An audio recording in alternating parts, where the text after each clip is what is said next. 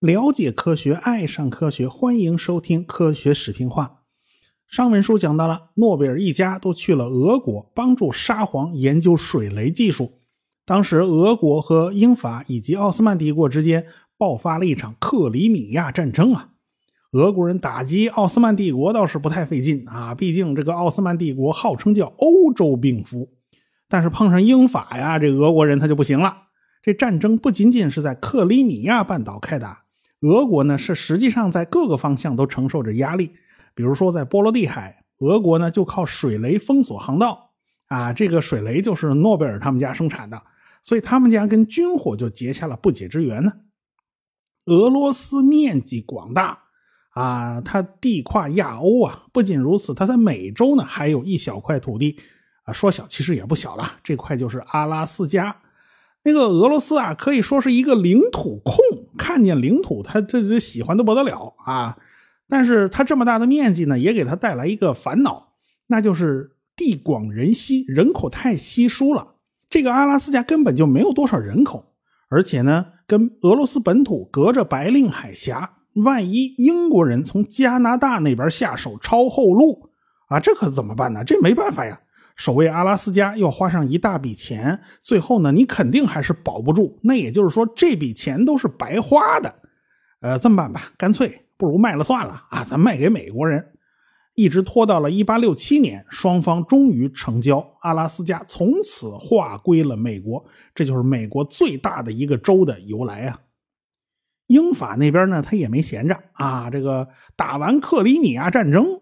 啊，这这两个国家掉过头来就找大清朝的麻烦，他们就发动了第二次鸦片战争。一八六零年，一把火把圆明园给点了啊！所以那个时代基本上就是一个列强纷争的年代。不过那个时候呢，还是有点像我国春秋时代啊，这个打仗啊是只要钱不要命，战败国割地赔款了事儿啊，这就算完了。但是到后来的二十世纪，呃，可就没那么客气，可就没那么轻松了。你割地赔款就算了事儿，那不行。各国打起仗来，那都是发了倾国之兵，打的都是灭国之战呢。所以二十世纪的战争打起来都很像战国时代了。所以呢，在当时啊，炸药的用途就很广泛，因为战争太多了嘛。一方面战争需要炸药，另一方面各种大型工程也都需要强力的炸药。因此，诺贝尔他们回了瑞典以后呢，还是在克服困难生产硝酸甘油，因为硝酸甘油是当时知道的性能最好的一种炸药。啊，尽管呢，诺贝尔家族付出了亲人被炸死的惨痛代价呀。后来，诺贝尔的硝酸甘油就卖到了各个国家，但是引起了麻烦无数。咱们上次讲过，纽约一家旅馆里边那硝酸甘油就开始一个劲儿冒烟最后啊来不及，你拎出去以后就炸了，还把大街炸出一大坑。这事儿咱们上次讲过，这事儿已经上了纽约报纸的头版头条了。但是这还不算什么，一个月以后那一场爆炸呀，那才叫轰动。那是一八六六年年初的事儿，在德国的不来梅港，有一个美国人托运了一包行李，上了一艘大船。这家伙呢，事先买了巨额保险金，打算呢在托运行李之中啊，他放了一瓶硝酸甘油，而且还放了起爆装置，打算在这个硝酸甘油炸了以后呢，自己可以赚一笔保险金啊！哪知道啊，人算不如天算，这硝酸甘油它不听话啊！这人还在船上呢，那船刚开出去没多久。他提前爆炸了，所以连这阴谋家的一块炸死了。这轮船呢被炸得粉碎，有二十八个人被炸死，两百多人受了伤。反正这阴谋家自己这条命也没了。所以这起恶性爆炸案就惊动了世界。这还不算完，一八六六年三月份，悉尼港的仓库发生了大爆炸，也都是硝酸甘油惹的祸。在那一段时间里边吧，你就看那报纸上经常会出现硝酸甘油爆炸的新闻报道。在德国，有个矿工去买矿山用的爆破用的那种硝酸甘油，啊，这稍有马虎就导致他本人和店员被炸得粉身碎骨。在奥地利，一个炸药仓库不慎发生爆炸，死伤十余人。还有一艘停泊在巴拿马港口的船只。这工人正在卸货的时候，这硝酸甘油炸药它偶然掉进海里了，结果这艘船就被炸毁，船上十多个人被炸死。后来呢，就连旧金山的富国银行大楼也发生了硝酸甘油的爆炸事件。啊，美国那杜邦啊，他特开心啊，他就到处渲染硝酸甘油不安全呐，使用硝酸甘油的人呐，都属于寿星佬上吊啊，他活得不耐烦了呀。谁使用硝酸甘油，谁就必然丧命啊！只不过是早还是晚的问题啊。但是压死骆驼的最后一根稻草是诺贝尔自己在德国克鲁梅尔的硝化甘油工厂大爆炸。哎，他最后这场大爆炸导致他这个工厂啊毁于一旦，所以各个国家就开始禁止使用硝酸甘油炸药。那么诺贝尔就不得不开始认真考虑硝酸甘油的安全问题了。当年呢，诺贝尔在美国搞了一个专利，那就是往硝酸甘油里面掺进甲醇，据说是可以改善这种安全性的。呃，甲醇呢是溶于水的，假如你要把这个甲醇去掉，只需要用用水把这个甲醇给它萃取出来就可以了。硝酸甘油啊是微溶于水，几乎不溶啊，所以这两个是很容易就把甲醇给去掉。但是现在看来呢？嗯，这个办法还是不行。只要是液态，它就不安全，因为啊，晃动时候产生的那种气泡，这个气泡在爆裂的一瞬间会产生非常非常高的温度。因此呢，对于硝酸甘油那么敏感的东西，是是不能允许这是这种事儿存在的呀。所以呢，就不能走液态的道路，必须走固态的道路。那么诺贝尔又该如何下手呢？他老爹啊，当年搞过往黑火药里面掺进去百分之十的硝酸甘油，啊，这个办法行不行呢？方向倒是对的，但是爆炸威力就打了太多折扣了啊！因为这个硝酸甘油的成分太少嘛。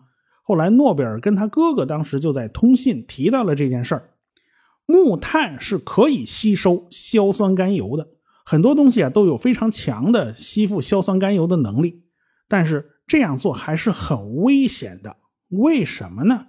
因为硝酸甘油它怎么制造的呢？实际上是把甘油非常小心的倒进硝酸和硫酸的混合物里边，这两种东西都是有非常强的氧化性。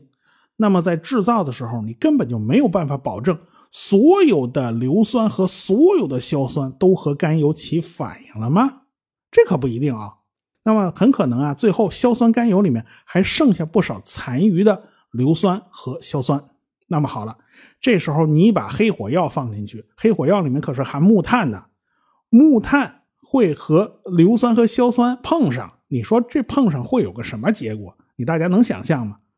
哎，恐怕这种它会产生氧化还原反应啊，这是会产生热量的。所以呀，诺贝尔他老爹用黑火药掺进去百分之十的硝酸甘油，其实是为了安全考量。放太多了，它不行啊，它就是不安全了。不光是有木炭呢，还有硝酸钾和硫磺在里边帮忙呢，这事就很麻烦。所以用黑火药来吸附硝酸甘油，原理上是说得通的，但在工艺上它是不合适的，它会留下非常大的隐患。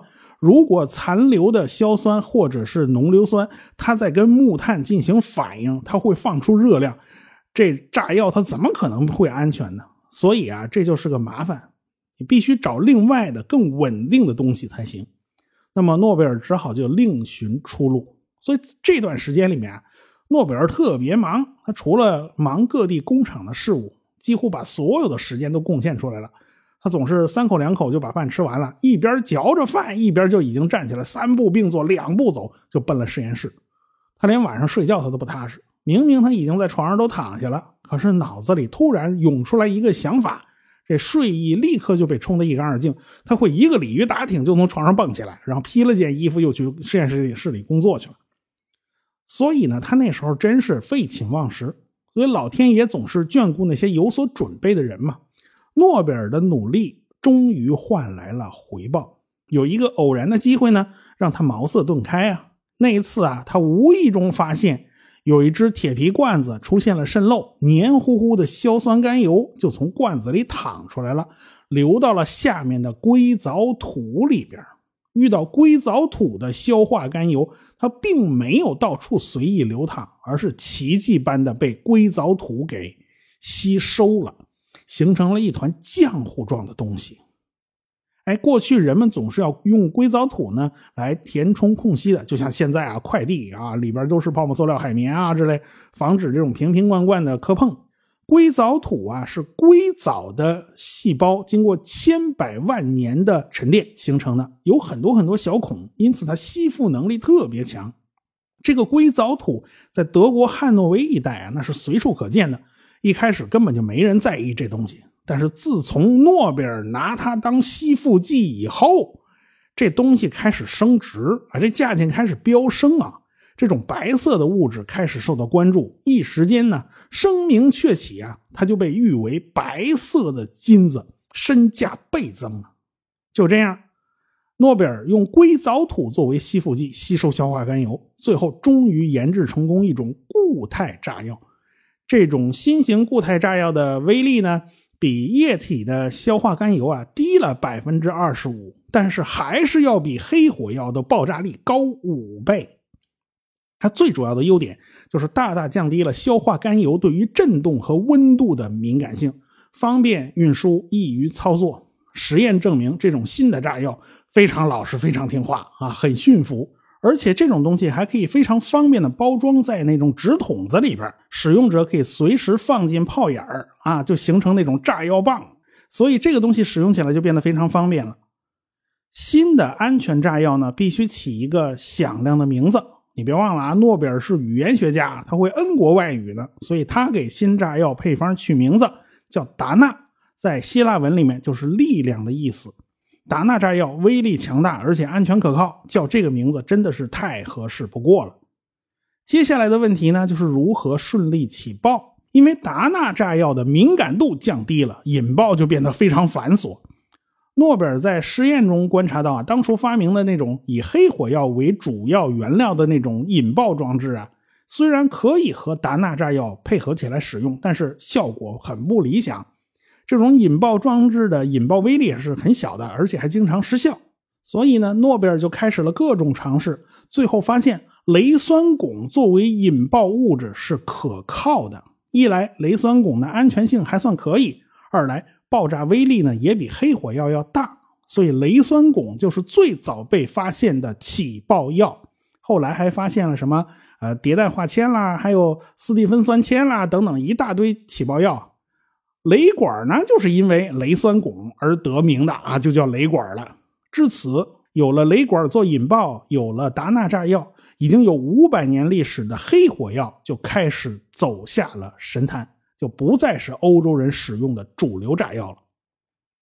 一八六六年十月，诺贝尔在德国进行了达纳炸药的公开试验，第一项就是将一包十磅的达纳炸药放在火堆上烧，你看烧了半天没爆炸。第二项，把一包十磅的达纳炸药从高处扔下来，没爆炸。第三项，把一包十磅的达纳炸药埋在地下，然后用雷管引爆，威力惊人。也就是说，安全性和威力都很好。所以事实胜于雄辩。媒体称赞诺贝尔是一位不向任何艰难困苦低头的青年发明家。后来呢，瑞典皇家科学院就授予诺贝尔父子俩。哎，一人一枚金质勋章，表彰他俩对国家的贡献。哎，这爷儿俩一人一个，省得抢啊。后来呢，诺贝尔就发了大财，但是他被称为欧洲最富有的流浪汉，因为他总是在欧洲的各个工厂之间呢都跑来跑去，弄不好呢还要跑去美国。他在美国的生意啊一团糟，主要就是又就是因为那个当地那合伙人都不给力。那诺贝尔又有没有办法常年住在美国，所以美国就出现了各种各样的盗版炸药啊，他也没法管这个炸药配方。其实大家都清楚，这东西就是一层窗户纸，一捅就漏。于是各种改进版本呐、山寨版呐，你就全冒出来了。后来呢，诺贝尔在美国的工厂呢，就给了别人啊，他的公司占了对方一部分股份，经营上他就不操多少心了。后来，中央太平洋铁路公司自己再配硝酸甘油，这荒山野岭的，别人也管不着他啊。这个硝酸甘油本身并没有专利，关键就是如何安全的使用、安全的引爆。人家太平洋铁路公司就在山里面安排了一个小作坊生产，它生产一公斤才七十五美分呢，人家又不需要付专利费，是不是？而且呢，他把中国人炸死了又能怎么样呢？中国人的命也不太值钱嘛，不安全也就不安全了。但是有一个问题来了。那就是硝酸甘油威力太大，在有些地段呢，它能把半座山的泥土给炸松了。你要炸松了的话，那么滑坡泥石流它就不可避免了。算了，不行，那还是用黑火药吧。因此啊，在中央太平洋铁路公司的工地上，黑火药和硝酸甘油它是交替使用的啊。这这段可能就是用硝酸甘油，那段可能就用黑火药了。等到诺贝尔发明的达纳炸药传到美国，已经是一八六八年了，那时候工程都快进了尾声了。所以，中央太平洋铁路公司与诺贝尔之间就没有任何联系，说白了，没有任何交集啊。他没找过人家，人家也没找过他。但是，中央太平洋铁路公司在加州的火药供应商，那是有诺贝尔公司的参股的。诺贝尔原来自己公司的主要在美国的那些个业务，基本上都卖给了那家供应商。诺贝尔自己是根本就没有时间去管美国这些方面的业务了，还不如卖掉算了。中央太平洋铁路公司在内华达山顶啊，有一段隧道工程。当时是数九寒天，下大雪呀，工人们整个吃住都在隧道里边，海拔有上千米，生活条件非常艰苦。而且那地方你要大规模使用炸药啊，他也不敢。为什么呢？会引起雪崩。因此那个地段那真是苦透了。所以说，西线铁路每一根枕木底下都躺着一个中国劳工的尸体，这话呢不算夸张。在这样的条件之下，即使是中国工人，他再吃苦耐劳，他也开始受不了了。于是，中国劳工就开始集体罢工，就连最凶狠的独眼龙包工头也站在中国劳工的一边。但是在这种冰天雪地的地方，这博弈双方的差距是巨大的，人家四巨头就是不给钱，哎，人家也不给你送饭，你能怎么样呢？最后啊，工人们实在是饿得受不了了，不得不答应了四巨头的条件，开始继续工作。好在呢，突破了这一关，以后的工作就比较顺利了，就没有这么艰苦了。东边的联合太平洋铁路公司一开始是很顺利的，但是越往后事儿越多。道奇将军就带着一群退伍老兵啊，那真是逢山开路，遇水叠桥啊。但是道奇就发现啊，这个工人们的营地啊，乱七八糟的，什么帐篷、酒馆、帐篷、赌场，连帐篷妓院，他都是一应俱全的。这个工人们喝酒打架，那是家常便饭，而且动不动就要死人啊，这动刀动枪他都不稀奇呀。这样下去啊，这怎么行啊？严重影响了军心士气啊。人道奇是军人出身的。立刻整顿纪律，怎么整顿呢？派人持枪巡逻，维持秩序。荒郊野外，一切文明社会的法律都不好使了，全靠道奇手下的执法队维持秩序。那执法队大头目啊，长得就像俄罗斯哥萨克，这戴一大皮帽子啊，这帽子也像。这下啊，工人们的状态好多了。但是啊，凡事都有正反两方面。从此中西部私刑泛滥，什么法律不法律？人家牛仔根本就不管，人家牛仔管你什么法律呢？就看手里左轮枪够不够快嘛。哎，所以你西部片里面大家经常看见，这打死都白打死嘛。那那打死以后，扒拉一下一看，手搭在一包烟上啊，算你白死了啊，算你没有坏心啊。所以西部就是私刑泛滥的地方了。随着铁路线的延伸。东线铁路已经进入了印第安人的地盘此地呢正是彪悍的苏族印第安人和夏延族印第安人的活跃地区。这印第安人呢就把路边的电线杆子给放躺下了，这电线杆子就绑在了铁路上，然后火车开过来那还能好好使吗？呢？那火车就造成了出轨的惨案呢。后续列车上看见前面铁路上火光冲天呢。机车正在燃烧，连旁边的树木都给点着了一大片。这时候还能听到印第安人的嚎叫声和马蹄声。突然，耳边传来一声枪响，那司机吓坏了，吓得马上就倒车。这火车不能掉头，只能倒车啊！他就跌跌撞撞开回去了。第二天白天，有一个生还者跑回来了，他浑身是血，手上拿着自己的头皮。他报告了情况啊，七名工人死亡，其中有五名工人是被印第安人剥了头皮的。于是啊，整个消息是不胫而走啊。梅西车站附近出了铁路惨案呐，是印第安人干的。然后这事儿就越传越邪乎，什么都所有人都被剥了头皮之类的，弄得铁路工人们都人心惶惶啊。其实啊，白人和印第安人的矛盾呢是由来已久的。印第安人反抗西方白人的斗争啊，持续了几百年，往往是印第安人杀过去，白人杀回来，这一来一去呢，这印第安人就越来越少。联邦政府的意思。都赶到这个西部啊，这西部白人不愿意去嘛。但是到了1862年，颁布了宅地法，这一颁布就吸引了大批的人去西部。西部也就是当初许诺给印第安人的地盘啊。那没办法呀，这双方的矛盾不大才怪呢。林肯就曾经下令绞死了三十八个印第安部落的酋长，而且都是冤杀的。你说印第安人能不愁吗？能不恨吗？这仇是越结越深。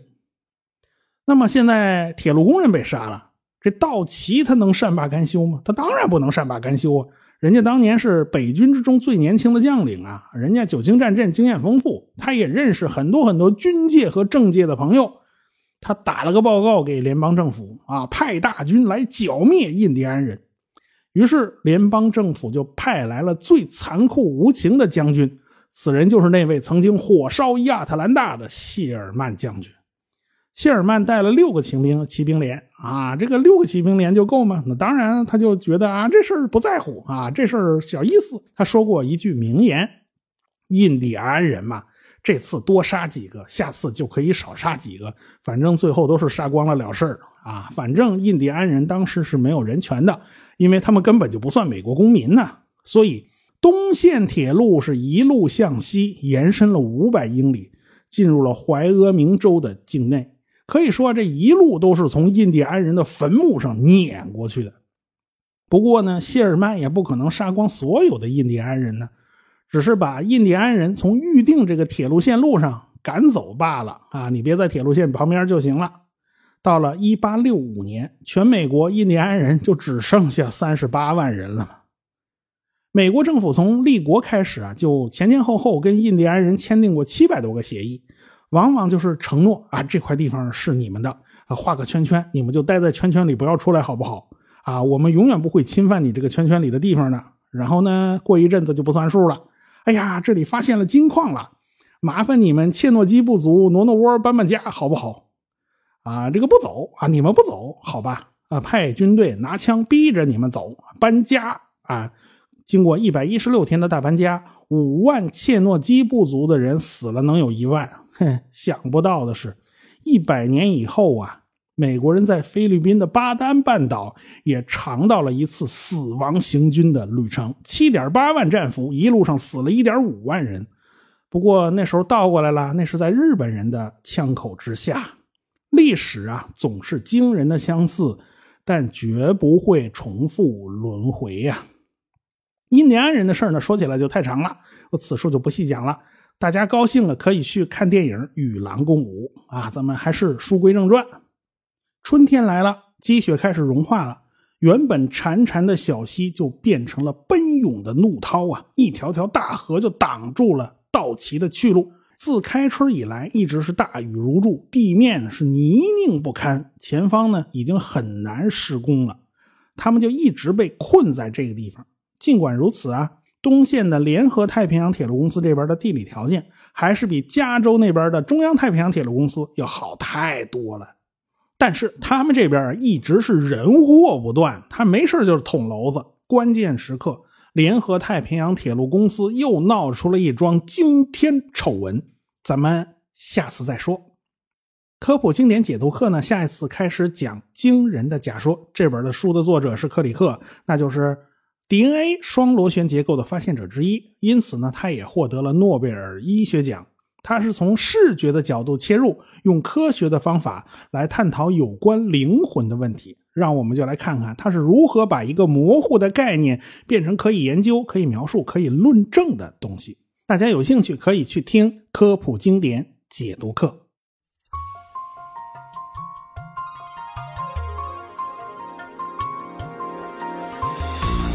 科学声音，理性的力量演讲会，二零一八年再度来袭。我是回到二零四九的刘敬正，我是科学有故事的汪杰，我是科学史评化的吴京平，我是王木头讲科学的王木头，我是原来是这样的旭东。四月二十九日，我在我的故乡浙江绍兴，欢迎您的到来。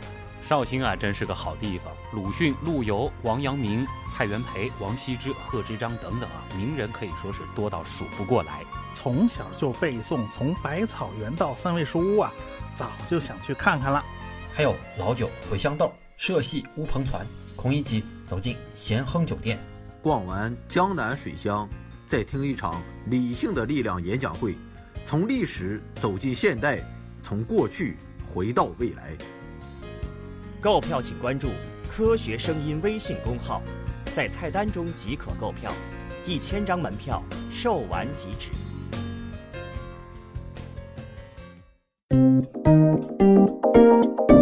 科学声音。